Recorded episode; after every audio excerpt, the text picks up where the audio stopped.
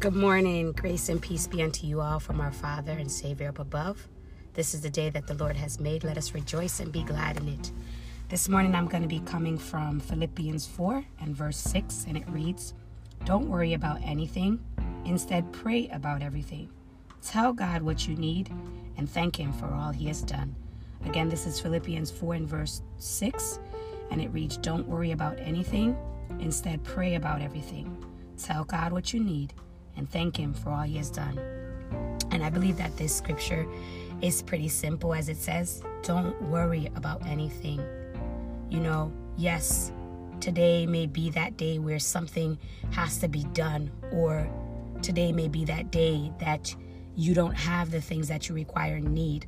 But here it is God is saying to you, instead of being anxious, instead of worrying, instead of having fear, instead of doubting, pray unto Him and tell Him what you need.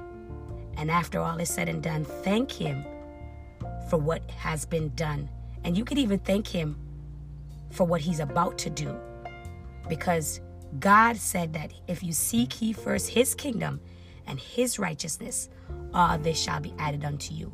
So, whatever you're in need of, not want, but in need of, as long as you ask God in His Son's name, Jesus' name, at the appointed time and season, the Lord will grant it unto you. So even if you've prayed about something and it has not yet come, does not mean that God will not give it unto you. So again, today I'm encouraging you all. The key word here is to pray. Whatever you need, pray unto God our Father in heaven. Don't just go about worrying about it. Don't just go about, you know, having fear. Pray about it.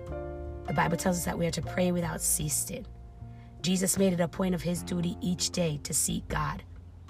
So that is the same that we are required to do. Seek God this morning. Seek God in the evening. Seek God in the nighttime. Seek God through prayer. Prayer is a key component in our Christian journey and walk. So this morning I come to encourage you to pray, watch and pray. Pray. Praise be to God. We don't have to, you know, do that which they used to do in the Old Testament.